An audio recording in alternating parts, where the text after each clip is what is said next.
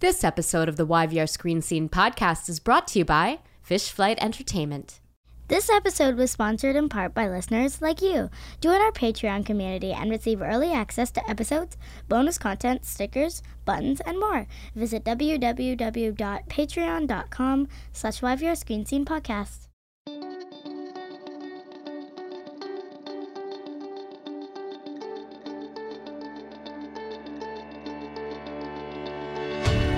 Welcome to the YVR Screen Scene podcast, where we pull back the curtain and expose the beating heart of the Vancouver film and television industry, namely, the actors and filmmakers and other talented artists who do the work. Capital T, capital W. I'm Sabrina Rani Furminger, and Today Really, really happy because I get to welcome Dennis Heaton and Rachel Langer back to the YVR Screen Scene podcast. Now, they have both been here before.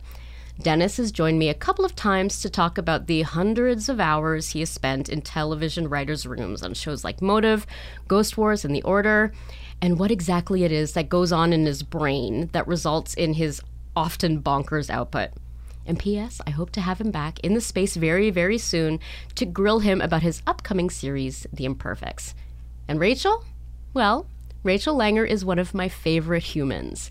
Rachel is a Leo Award winning screenwriter whose growing list of credits includes episodic fare like This Life, Ghost Wars, The Bletchley Circle San Francisco, The Order, and Transplant, for which she also serves as co executive producer. And, fun fact, she did most of her work for Transplant's second season in the room next door to the studio. If you listen to those episodes, and I think you should listen to those episodes, damn, you'll note a few things. They're both really funny. They're both sarcastic. They've both got away with words. And they both refer to each other numerous times as collaborators, mentors, friends, and peers. So today, instead of talking about each other behind their respective backs, I've assembled them here in this room to talk about each other in front of my mics. Not only is this part of my longer arc, my my longer character arc, to understand what it is that goes on in that most sacred of spaces, the television writers' room, but I'm also keen to understand how they help each other create their work and navigate the highs and lowly lows of this fucked up industry. So that was my that was my sign to you that yes, Rachel, you can swear. Fuck Dennis yeah. fucking Heaton, Rachel fucking Langer. Welcome back to the fucking YVR Screen Scene podcast. Fuck. Could it, yeah. Fuck. It's fucking great to be here. Sweet. Okay, so before we begin, I want to talk about my work. Okay. Um, what is your response to how I've described you both and described your relationship in my thesis statement? I mean, 78% accurate. Okay. Yeah. Okay, let's talk more about I feel like we're about to start therapy. high accuracy level. Yeah, yeah, fairly, fairly accurate. Well, how, So, how do you see each other? Like, I, I describe you as um, collaborators, mentors, friends, and peers. But how do you see each other? I, I, collaborators, mentors, friends, and peers. I think it's hilarious. We're matching. We wore matching colors. I know, I know. That's like meaning it- to. It's it's like the same tone green. It- yeah, identical. That camouflage green, yeah. you know, like like I'm gonna count, go into the background kind of green, but and yet not because Oh no, because then we can watch. I was thinking about that this morning coming here because Dennis was one of the first people of merit in my um, film career or television career. How did you meet? Do you want to tell that story or? Uh, I think you were you were doing a talk Yep. on Call Me Fitz. Yep. Um, that was hosted by the Canadian Film Center, which was a place that I was interested in going, Yep. and I was serving and bartending at Milestones. You were at the milestones across the street, and I think we had actually, I think we had actually met at the milestones Yeah. a couple of times. Yeah. Was he a good like as customer? Like, I was serving them, and Yeah. I knew of Dennis, and shakingly said, "I'm a big fan of your work," and then tried not to spill the drinks as I ran Yeah. away. and I was I I I get really embarrassed when that happens to me in public. So I probably went, yeah, thanks, and and like Yeah. got totally like and it, it, like Cynthia fucking cracks up, right? Because it's it's you know, it's happened a couple of times where we'll be in a restaurant and somebody will come on and go, "Are you Dennis Heaton?" And I'm like, "Do I have to say?" I know. I'm like, I'm every time that happens, which is rare. Once in a while, it's happened to me. There, it's usually like, um, okay, who's asking? Like the cops? yeah, yeah. Or- yeah. you know? badge. And then, and then they're like, I follow you on Twitter, and I'm like, oh my god, I'm so sorry. And that's Yeah. just always not, you know. But Yeah. with you, I was like, you did that exactly Mhm. that, and then I was like, oh, I fucked that up. I guess that's it. And then I came to your talk, Yeah. and I the whole time was like.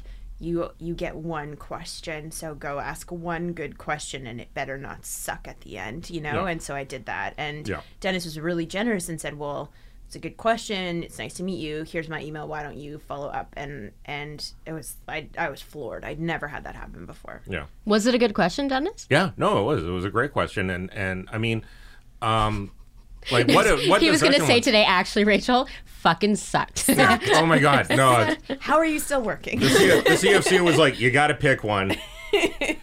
Um, what it was was the C- like the CFC had said we've got like a ton of applicants from BC this year, and we're not going to be able to, um, you know, we're not going to be able to interview everybody, and we'd love like a bit of help, you know, and also give them something to, you know, um, sort of sort of have, you know, is, is like a you know some kind of session, kind of thing. And so I agreed to do. Um, I think it was like anatomy of a of a tease or something like that. Like we really sort of drilled into a very specific part of screenwriting.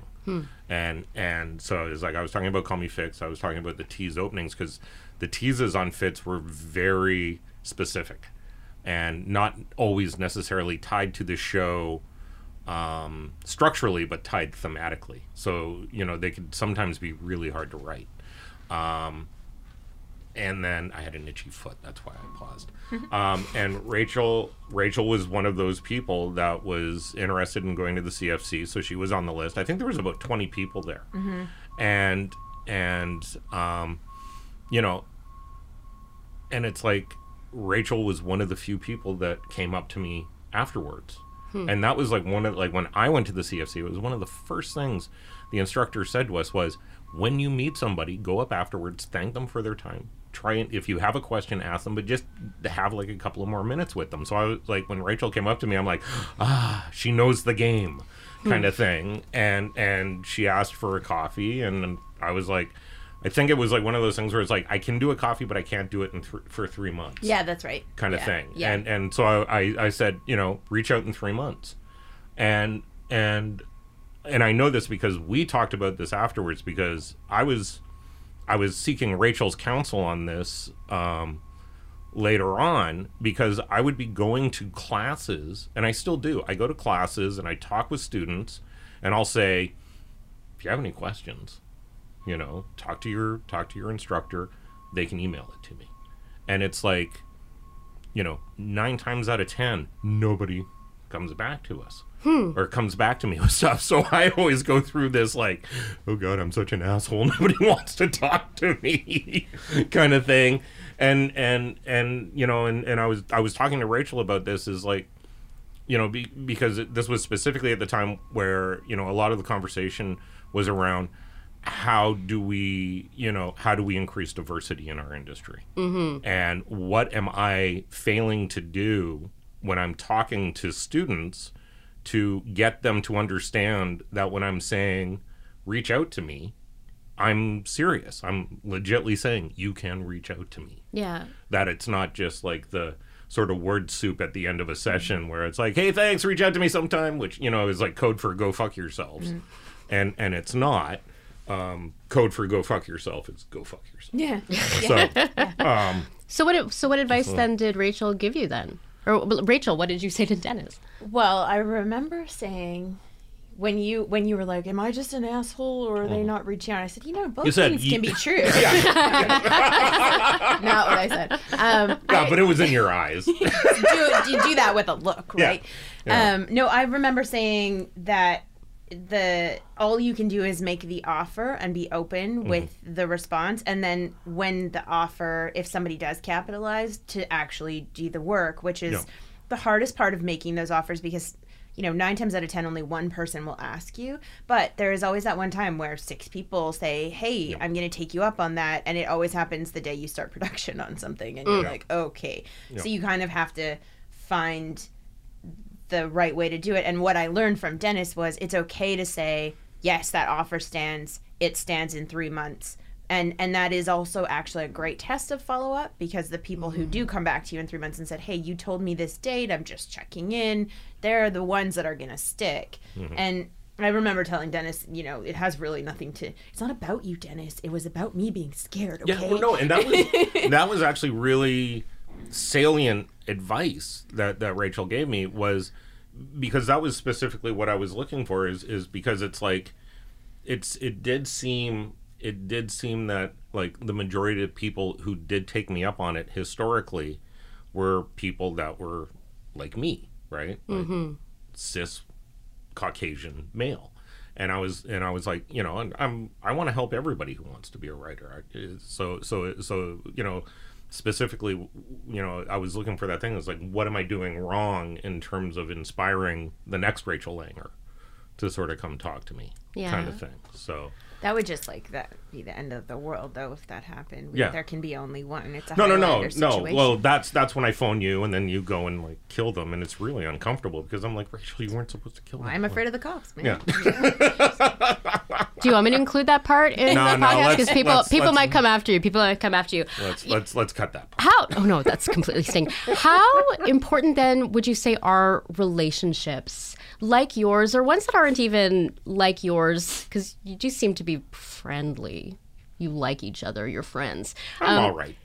you- you're okay. I mean, I don't know you that well, but I, I think you're okay. But how important are relationships, do you think, to moving forward in this career, you know, as writers? I think like people give a really trite piece of advice a lot of the time, which is relationships are the only thing that matters, and and that is mostly true. But I think what people sort of don't go into detail on is that it building relationships is a skill in itself and it's one of the only skills that will get you a job and you really have to be willing to play the long game in building a relationship um, and you know we're very much in a i don't know if anyone's noticed but we're very polarized as a society these days yeah You're wrong.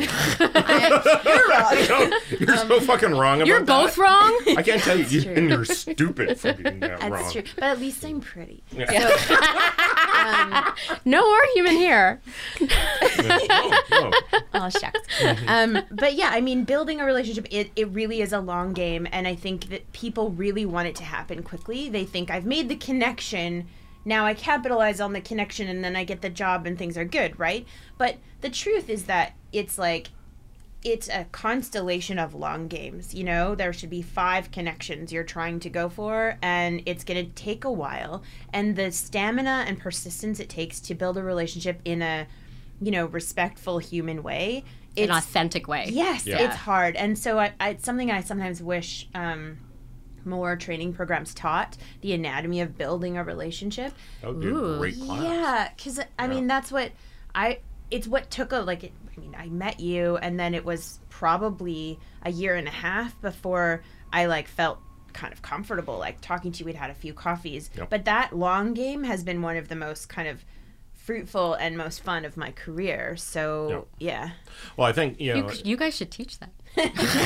Or Rachel should teach it. Rachel should teach it. She- we'll take it. I just I just sit in a hovel and go all day, and that's me on a good day. The um oh god, I had a point. Oh, sorry, I sacrificed it for the laugh. no, no, it's fine. we should always you should always sacrifice knowledge for a good laugh. that's true, I mean, that's why Rome was ended, but you know, it was great at the time. and it's interesting. That's right. They were like, It's the most important thing. our society is collapsing. This is hilarious. But I guess you don't want the other person to feel like they're be a game piece either, right? Like there has to be a little definitely part of it. authenticity. That's that's like I think when Rachel talks about the real connection, right? Like it's it's it's it's not like it's not like a checklist of things. I have I have reached out to you know uh, an experienced writer and had them give me you know get a coffee with them check right now Yeah. now i ask them for to read my script and give me feedback check right kind of thing it's there's there is a there there is a well I think it's like anything in the industry there's a jazz to it. There's a there's a sort of like just a quality of you know the improvisational nature of do two people get along right? Like Rachel and I um you know we share a lot of the same interests like you know the way the way that you and I share a lot of the same interests in terms of genre. Yeah. um, you know, and Rachel's Rachel's first spec that she sent me to read was a Walking Dead, and I was like, you know, Really? okay, this is awesome. I want to read that. And, it, well, and it was a really good Walking Dead spec, uh, Dead spec, and she had done exactly what you needed to do when you're dealing with writing a spec for a heavily serialized show. Is she did a two point five. Uh, Like, and it's it's the episode that goes between two existing episodes in a season, and it worked really well because. And I also knew both of those episodes really well, and I was able to go, "Oh yeah, you know, I can see this being like a potential story." And you know, not only did it sort of mesh into the world, um, but it meshed in to the you know the the essential narrative of those two stories. Like she didn't try to change the outcome of something where it's like now Daryl's dead, you know, which would have you know I would have never talked to you again. 'Cause Nobody's killing Daryl. Would have been fair, man. It Yeah. would have been fair. Yeah. So th- and the other side of what you're saying about authenticity is something like I learned from Dennis, which is that when you're in a position to make those offers and to say, "Hey, I I do want to help people come up," like you have you have a responsibility when you get to a certain level to pay forward the things that were offered to you support wise, or if they weren't offered to you, to build them. That's mm-hmm. your job. And what I always felt like with Dennis was that he got something out of that, or at least he was really good at pretending. So he, like, I felt like when we would have coffee, he would get something out of that, which is like, I want to build up the next generation of writers. I want to support people who have interesting voices or potential. And I felt like it wasn't just me asking, asking, asking, although I was very clear that I was mostly the asker. Um, I felt like when we would meet up, he would be like, "This is cool for me because of this," and and that makes it um, not just. It's so hard as a you know a junior person or somebody trying to break in to feel like you're a burden, but when somebody actually wants to be of service, that relationship equalizes a little bit and. It's something that you know is l- often left out of the conversation about gatekeepers. It's just like stop being a gatekeeper. But the way that you do that, or the way that you can try to challenge yourself, is to say, "But I, I want to pay it forward so I get something out of this so then it's equal instead of you know me just like like Yeah. taking time away or whatever Yeah, and it- it- the gate the gatekeeping thing, you know, it almost sometimes feels like an allegation that you know it's like you're a gatekeeper. It's like, well, I I guess, but you know, it's also my time, kind of Yeah. thing. And there, you know, and and and honestly, Sorry, have people called you a gatekeeper when you haven't been able to like take them for not- coffee not- or something? Not in a specific, never a specific thing like that. I'm talking about it more in the in the sort of sense of seeing that terminology Mm. out there and knowing that as an established writer, that's what you're considered Mm-hmm. is is a gatekeeper, and it, and it's kind of like I I don't feel that way because I think there are so many ways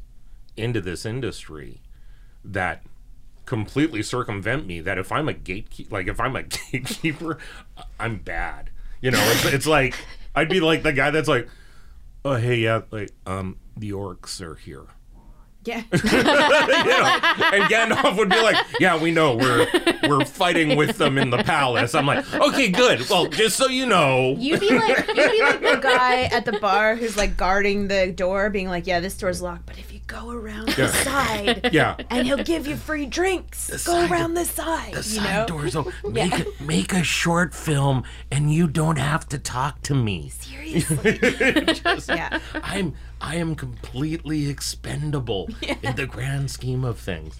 Um, and that oh, that was the point I was going to make. Is Hey, we got is- there. Yeah, I got Yeah. back to it. Is um, and you know, j- it was just a sort of dogpile on uh, what Rachel was talking about in terms of the relationships and stuff like that. Is um, the the importance of networking as as an industry thing still and it's like i see this i see this on social media and like writers groups and stuff when they talk about how it should solely be based on the quality of the writing and it shouldn't be based on you know networking or anything like that. And it's like it's like how do you expect somebody to learn about your writing if they don't meet you first? Mm. Right? Like now like it's it's it's it's almost like a vapor lock for me because networking is such a fundamental way to get in, to get your material in front of somebody. Yeah. if somebody and and in all honesty there are you know there are a ton of reasons why i'm not just going to read a script that lands on my desk. Mm-hmm. You know one it's like i don't know who this person is. So i don't know i don't know the provenance of this material. Mm. I don't know you know and, and that opens up like legal questions of you know you know somebody's like hey i really love the order. I've sent you an order script. And, and it's like well i actually can't look at that Yeah. because it's like it's it's it's a well i could now but at the time it would have been like i'm making this show. If this is at all like one of my episodes i'm fucked. Yeah. kind of thing. Because you know i'm opening myself up to an a- accusation of um, you know story theft kind of thing. And that's the last thing any of us want The other key about that is that in a writer's room, I mean, and this is something I'm learning now where I've been in a just newly in a position to kind of weigh in on staffing and, you know, what the chemistry of our room should look like and how a room should even work. And it doesn't work the same for everybody. Um, I can rewrite a script, but I can't rewrite an attitude. So if I don't know what your attitude is going to be like, but because we haven't met, and when I say met, met can be on Zoom, met can be on the phone. I'm not saying in a traditional you have to spend eight hours in a room together, but if I haven't interacted with you and spent time with you, I don't know what kind of you know attitude you're going to bring into the room and there's certain alchemy to what's needed. There are various attitude spots to fill just like it's you know just like there are archetypes for characters. Your room has to fill those things. And you know and if you have a non-traditional room where you don't spend eight hours but you're more assignment based and you kind of are doing things disparately you need to really know that your team has your back. Um, because there's never enough time. And I, I know I can do a pass on a script. That's no problem. But I need to need to know that the people in that room are there for the show and to you know serve the vision, which just is something that you have to learn as you come on. the worst the worst writer to get in a writer's room is a doctor no mm. because a doctor no just shuts down conversation Yeah. and and it's and it's and it's really it's it's for me it's actually a sign it's a sign of a of a dysfunctional room. When you've when you've joined a room and it's been staffed with somebody and that person goes no that i don't like that idea or that idea sucks right? And and and then you're sitting there going okay well what's your idea? Well i don't have an i don't have an idea. I'm just telling you what i don't like about yours. Kills the room. Kills, kills the room. I, you know, the conversation just dies, and and nobody wants to pitch, and you know, there's no, there's none of the sort of, you know, I'm going to butcher French, the joie de vivre that that should be happening. You know, well, thank you. uh, uh, that should be happening in the room, which you know, which is like the yes and rules of improv. You know, now I'll I'll caveat that with the one person who can say no to an idea is the showrunner, and the one person who has to say no to an idea is the showrunner, Or whoever their voice is on or the whoever their day. voice is on the day. Yeah. But it's also their responsibility to give an explanation of why they don't want to go down that path, hmm. and it's also their responsibility to sort of revise the conversation in such a way that they don't shut down the co- the the room. So so you know, the showrunner is also you know it's their responsibility to not be a doctor no in how they do it and and that's actually something that takes a while to sort of learn It's true. It's a real skill because you know, you, I, to be in that, you've been tra- you get trained your whole kind of career. Don't shut down conversation. Don't be the person who's like, no, I don't like that. No, that doesn't work for me. Sometimes you can say no in a way. You, you can be more direct and say, I'd say no to that only because of this, but here's how I would get to the heart of what you're saying. Yeah. Um, but as as the either the showrunner or their voice on the day, when you say no, you have to do it in a way that encourages people to keep pitching, but that also steers them away from the avenue Yeah. that the pitches aren't helpful. So to say, well, production wise, we can't do that because we need six characters, but we can afford one. Or to Yeah. say, we we do a lot of this on transplant where you know joe and i have the whole show in our heads. You know we ha- we know every medical story that we've ever done because we've been in each of them so intimately but we can't expect anybody else to be there because they haven't spent the time with them on the page that we have. So half the ideas that get pitched were like we love it we kind of did it you know but but stay in that vein just find a different medical. You know the emotion is good but the medical isn't working. Or the emotion we've done but that medical could work if you could find something else underneath it. And to do that in an encouraging way but in a direct way where people understand the expectation it's a real art. It's a real art.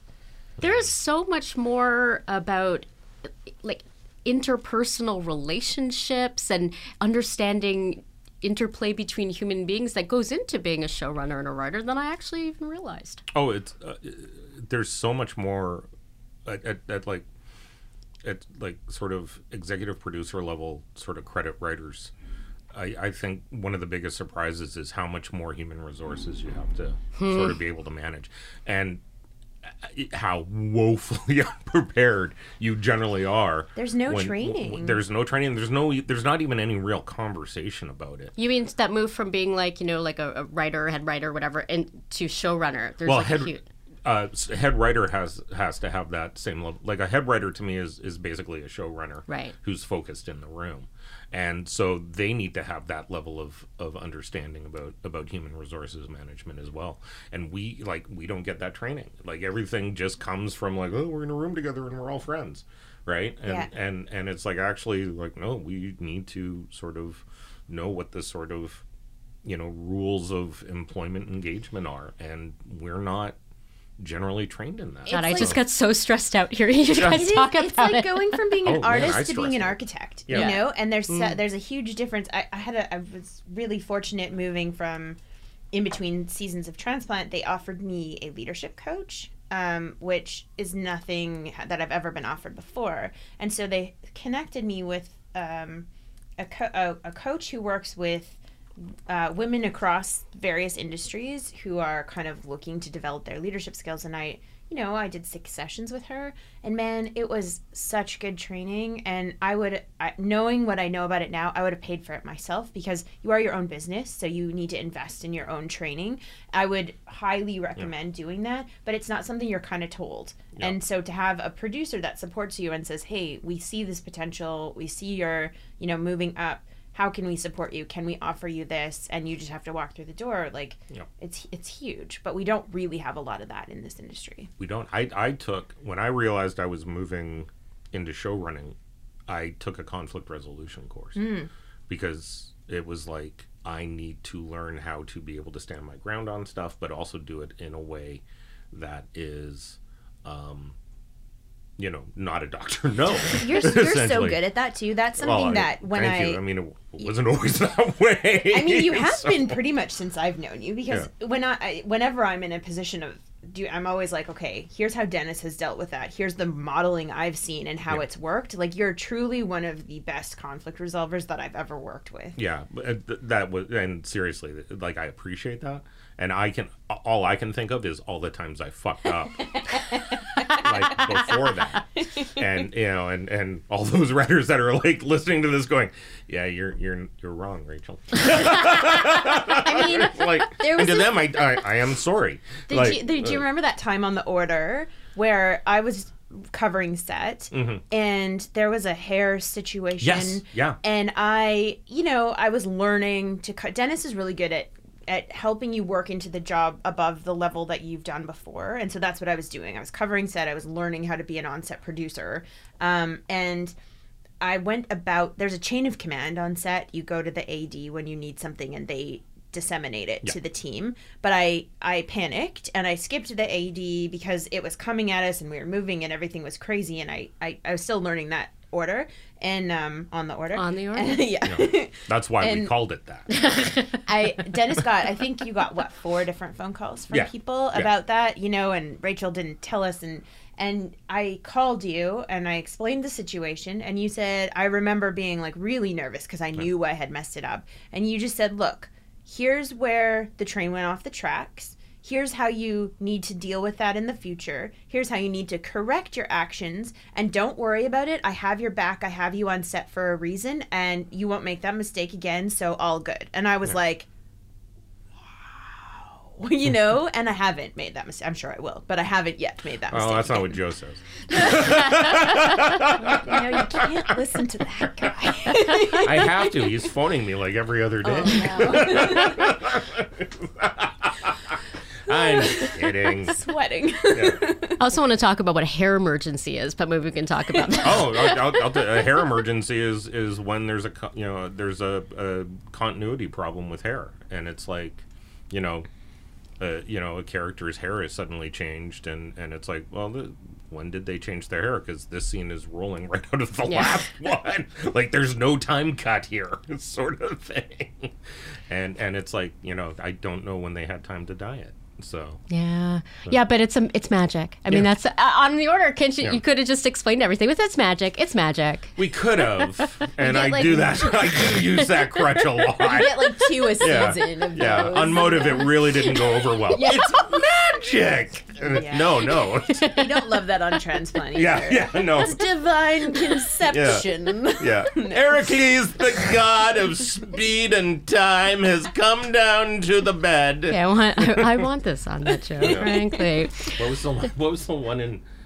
uh, This is a total off the rails thing. love it. Beavis and Butthead, Sophocles, Roman god of feces. that is that is such a joke that comes from somebody being a teenager Yeah. in a library at lunchtime. Yep. yep.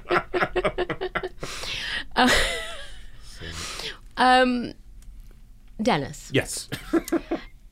As far as writing and storytelling and building dialogue and building characters and all all of that good magic stuff, what have Hmm. you learned from Rachel?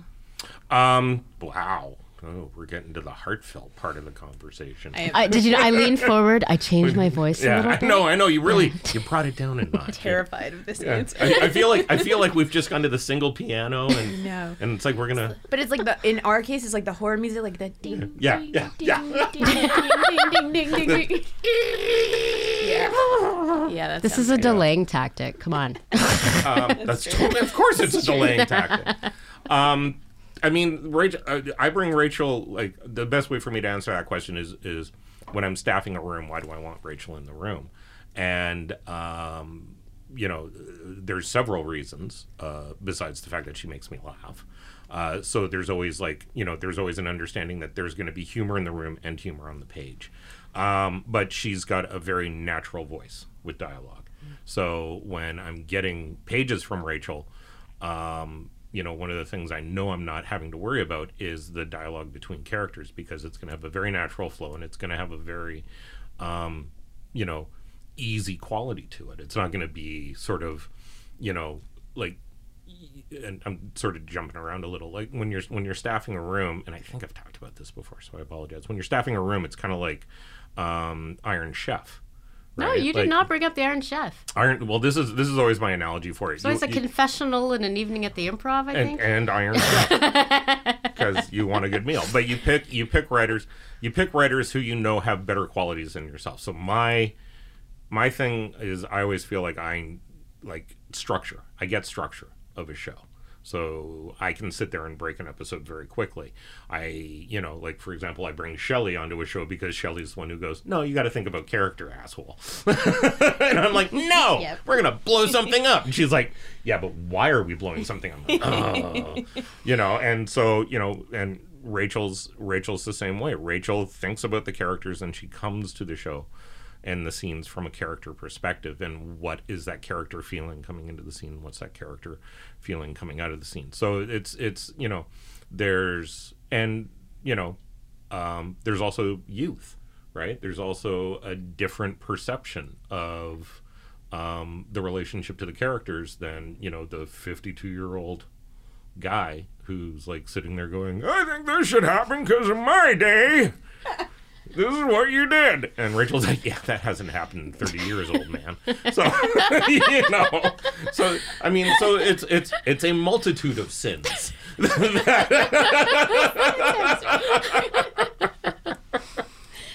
Okay, Rachel.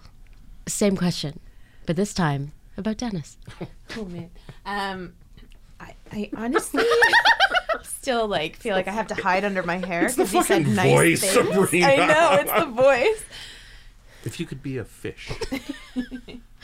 That's my next question, Yeah, Dennis. I know. James Lipton up in here. I know. Um, honestly, there are several key areas for for you know, and I I tell everybody this like I want to work with Dennis for the rest of my career. Um, and and they all go, really? I don't, don't think that's usually the, it's usually like I know me too. um, but it's because Dennis loves making television and he loves entertaining people. And it is something that people forget about what we do. Like it's a it's a privilege to do what we do. It's really hard, you know, no denying that.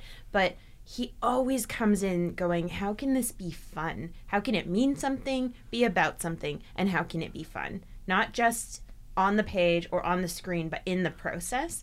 And the process of making TV is the most important part to me. Like, yes, it's great to get results, it's great to get ratings, it's great if people like it, but for me, it's only about the process of doing it because that's kind of 98% of your time.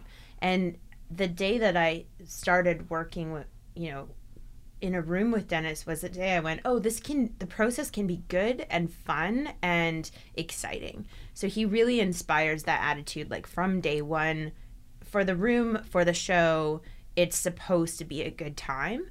Um, everybody needs to take it fucking seriously, but it's supposed to be a good time. So that's one. Um, another is like the inverse, essentially, of what he said. I'm I'm not good at structure. It's my weakest point as a writer.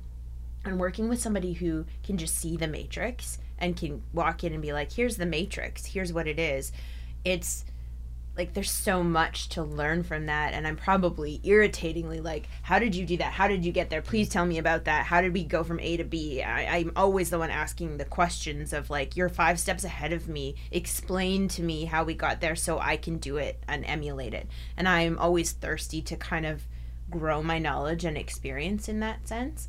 Um, and then also just we just like have a similar depravity and dennis kind of was a person who said look it's okay to be a weirdo it's okay to be a weirdo Depravity, that's mm-hmm. the word I was missing in my in my intro. Honestly, it was. And I think I think you noticed Rachel and I both looked at each other when you skipped it, and we were like, "Fucking where's depravity you know not surprised." but like The your MO celebration is of like being weirdos. that's though. right it's like weirdos welcome here always you know But That's a sign I'm missing in this office. it's it's absolutely a sign, but it's it's absolutely important. I mean, it's it. I mean, the you have to be able to let your let your depravity, your freak flag, whatever you want to call it, you know, your your personal foibles.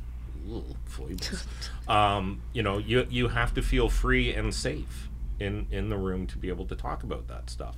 And there's nothing more depressing to me than when I'm in a room where I don't feel like I can just be open in an exchange with with people. And and you know, so you you know, you you know, we're in the blowing smoke up each other's ass portion of of the conversation. But you know, the fact that we have a similar depravity, you know, and Shelley has that similar depravity, it makes it easier, right? You Yeah. know, it's like when you're able to s- sort of stock the room with people that are as fucked up as you are, hmm. then it's like, all right, we're gonna have fun. You know, it's like, what's the plastic in the corner for? Don't worry Don't about it. about it. if you gotta ask, you don't want to know. that safety that you're talking about though it translates into the process Yeah. because i mean i i think i've talked about this before but i spent most of the first season of the order lying on the floor of my office because i was going through and continue to navigate some really intense health challenges in an industry that is not made for people with any kind of mobility or physical differences or any any kind of differences really. Um and and that kind of like knowing that i was working with somebody who was like it's okay to be a weirdo you know in all manners made it okay for me to say hey i'm going to show up and do my job but here are the different things that I kind of need to do it and i know they don't fit into the framework of film and tv and dennis was always the one saying you tell me what you need we'll make it happen and i knew that coming in because we you know, he, he just inspires that kind of you're safe in this room uh, way. And so it translates into process in a much more tangible way than just having fun in the room.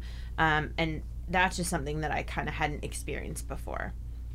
Which yeah, and that's I mean, I I just find it, you know, it's it's unfortunate that, you know, we don't you know there's so many aspects of this industry that doesn't put personal situations first, whether it's family or health situations or stuff like that. It's you know it's it's like you know, and that's something as well with Mike and Chad that I really enjoy working with those guys about is they understand that. So mm-hmm. it's never a situation where I feel like it's, you know, it's never been like, okay, I'll go fight that fight for you mm-hmm. kind of thing. It's more like, oh, okay, so this is the situation and this is how we'll deal with it. And I'll go let Chad and Mike know we need, you know, we need more couches. Mm-hmm. And then generally it's like more couches show up. Yeah, So, Yeah. Because really everything is solved with a couch. It's true. That's, Or a beanbag chair. yeah, or a that's beanbag, yes, or a beanbag Yes. chair. Beanbag chair. When I showed up in the room on transplant, uh, there was a beanbag chair waiting for me, and I was just like, okay, Yeah. this is there's some things happening, Yeah. and they're making me misty. I remember, but I remember like when I started when I started shaping my writer's room, and one of the things I was looking at was furniture, and and it's like I'm sitting there going, I don't want to fucking twenty foot conference table. I don't want to sit at a chair all day. I want couches. I want Yeah. everybody to be able to lay down. If somebody wants to like, if somebody has to lay down, mm-hmm. they should be able to lay down. But everybody should just be able to flop out, right? And and it's like you know, set it up. There's a table. You know, it's like friendly giant room, right? There's a rocking chair for someone who wants Great to rock. reference. Big chair for two people to curl up in. Yep. There's the whiteboard. Get to work. yeah. yep. Is it still possible to have that kind of fun Iron Chef confess? I don't even. I've I've lost the plot of what that actually is. But in this age of COVID, where we're doing stuff over Zoom, or is it harder to to you know do that alchemy, that thing you do as showrunners, you know, and run a writer's room and get that chemistry going in the age of COVID? I think the the thing for me with a writer's room, I'm just going to jump in on that. one. Jump, jump. Um, the thing for me that is the worst about a Zoom room is the lack of spontaneity. That's the thing I miss. Like I, I love the fact that everybody can be in their own, like even more in their own sort of cocoon space and have their, you know, the things around them that you know spur their imagination. Um, but it is such a structured conversation, and it's so unnervingly polite because there you just can't afford that spontaneity, right? There's you- extra protocols in Yeah. a in a digital way, and yeah, I think you know there are some really great benefits to uh, people realizing you can work over distance, um, and it in in back to the gatekeeping conversation helps kind of break some of those barriers down. I will be honest that I find Zoom. Everybody kind of is like, "Oh, you must be loving Zoom because physically it's better for you." It's way worse because I have to sit in front of a camera and I can't. I mean, Dennis knows I'm I'm walking and pacing. I'm all over the place.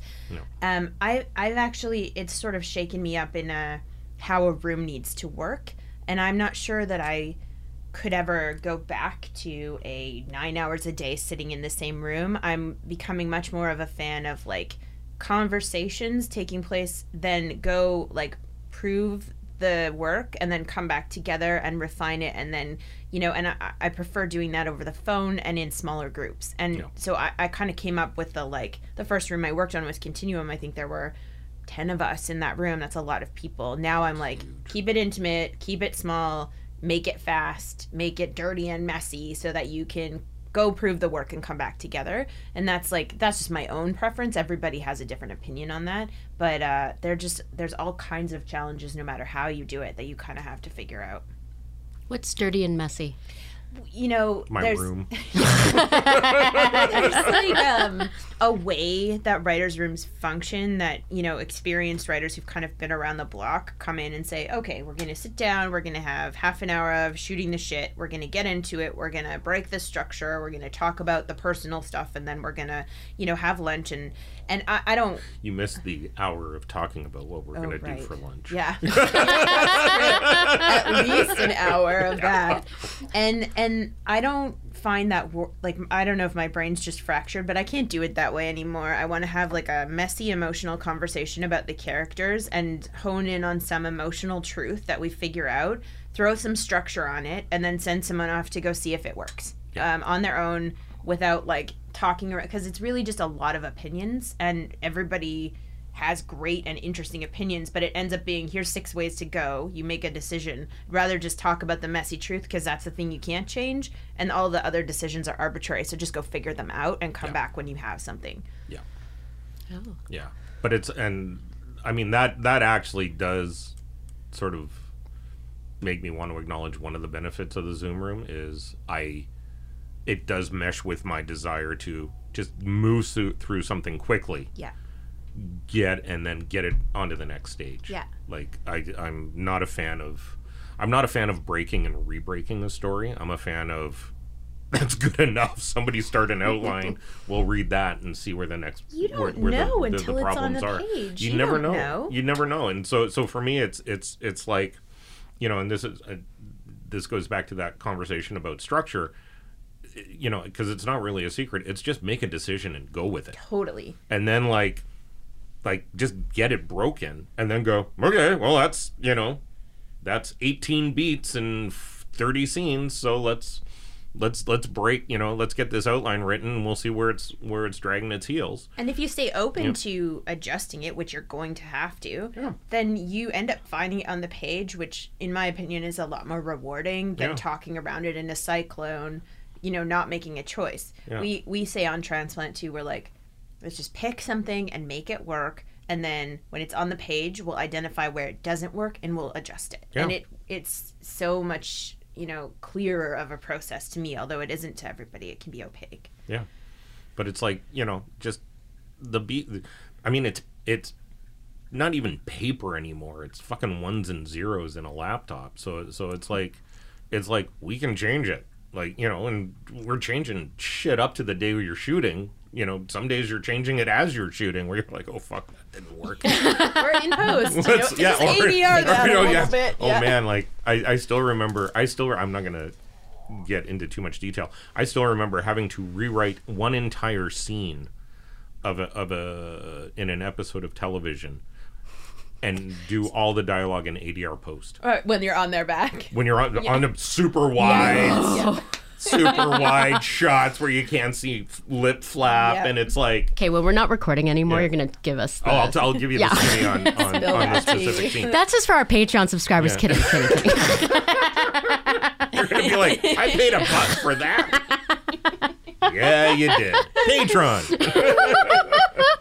Oh, I had. This is exactly what I wanted. Yay. Yeah, I mean, I haven't, I haven't hit like stop or anything yet, but I'm just, I feel like I have more understanding of writers' rooms, which is, I mean, one day you're gonna have to let me like just come and hide in a corner, you know, when when you have a room again with like couches and Yeah. beanbag chairs and stuff. it's and hard I'll to just, hide in like, the corner of the yeah, room. yeah, Zoom Who's room. that? No, no, no, don't worry about it. That's Sabrina? Ghost in the machine. Ghost Yeah. in the machine. Why is she here? Don't worry about it. Don't worry. Don't worry about it. But I also feel like I understand the two of you and this I'm glad somebody does. I'm so sorry. this has felt like I'm gonna therapy. give This you has my- been therapy for me. I was just gonna say I'm gonna give you my therapist's number and you can explain some stuff to him. yeah, mine too. While you're at it, Yeah. actually, that'd be great. Is there anything like that, the kind of thing that you know I've experienced in, in family counseling? Is there anything you would like to say to each other? Right now? not with the mics on. No. We're not doing that. okay, okay. So so that's for Yeah, Patreon. it's a total crap. It's like, it's like, hey Rachel, fart joke.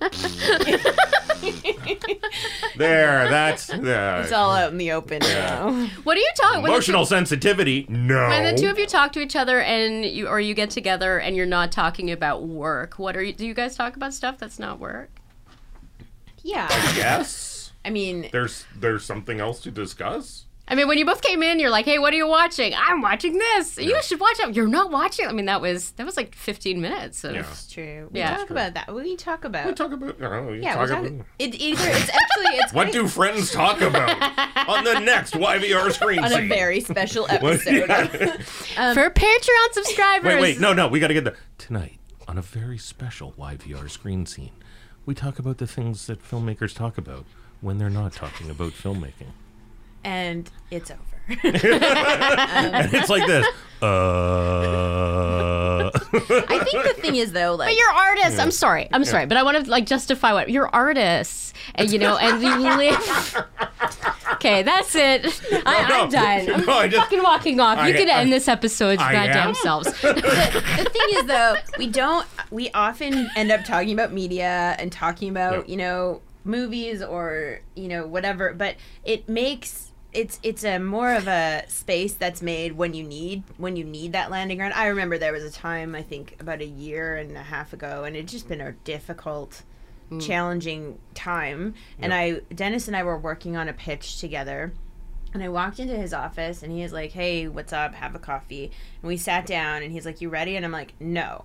And I just I, I, I, I couldn't even start working because this there was just this big weight and I just unloaded and I I think uh cried a whole bunch on your oh. office floor about a bunch of stuff and you just sat there and made space to listen to it and then say that's shitty or I understand or here's how I've like been in a similar situation and there was just space to do that. Mm-hmm. And then once kind of we got through that it was like okay we can work now and it wasn't like a let's get through this to work it was just like take the time you need to because the the friendship just exists. So I, I feel like it's hard to answer that question by saying like what do we talk about? I'm like i don't know. But I talking know about that shit. yeah my shit. Like Talking about all Rachel's shit. All the fucking time. yeah. It's pretty accurate actually. I love you, Rachel. But yes. It's a lot of shit like what am i supposed to Yeah, and that's what friends are for That's to listen to all of your shit. Mm-hmm. Yeah. Yeah. No, I mean it's also it's I mean that's also part of what I do is is showing, you know, artists they're just like us. Yeah. Kind kind of thing, you know. And anyway, worse. whatever. Whatever. Not worse But worse, because we should know better. yeah I well, yeah, we could get into more of my issues, but like I just realized recently that I I just watch so much TV and I watch a lot of film and I kind of I I there's a part of me I think that I put artists on a pedestal because I think that they have everything figured out because I look to art to figure stuff out and the idea that they don't have stuff figured out Yeah. I find deeply troubling and disturbing. So it's something I'm working on in therapy. I, th- I think it's like figuring is, is is the proper tense for the verb. Is Yeah. like we're figuring that shit out. Yeah. And it's it's funny because it's like I I mean, you know, I see a therapist or don't see them right now because of I zoom with my therapist every couple of weeks. yeah. And I remember like one of our very early conversations in the process was talking about the artistic fear of losing your voice in your work because of the fact that you're t- doing therapy right like so it's like you know am i gonna am i gonna cure something in Yeah, this that I session need to do that's, the that's- work. you know it's like Yeah. you know my mother issues are resolved and my writing sucks yeah so it's you know, and it and my, my therapist was like, he was like, "Don't worry, it's not gonna happen." You are incredibly fucked up. yeah, it's like so many layers even even if we could fix you, which I'm not saying we can, even if we could, that that's not how creativity works. it does open up an interesting question about um, you know the responsibility of artists and also the responsibility of viewers because i've certainly been in a position before where i've you know put artists on a pedestal and then they've disappointed me and I, I we have a laundry list of great artists who we are now each individually grappling about whether we can watch their work or you know does their current action negate their past great work Yeah. um, and it's it's really a subjective question. I don't think you can really answer it as a whole. It has to be up to the individual and where their feelings and and connection to it lies.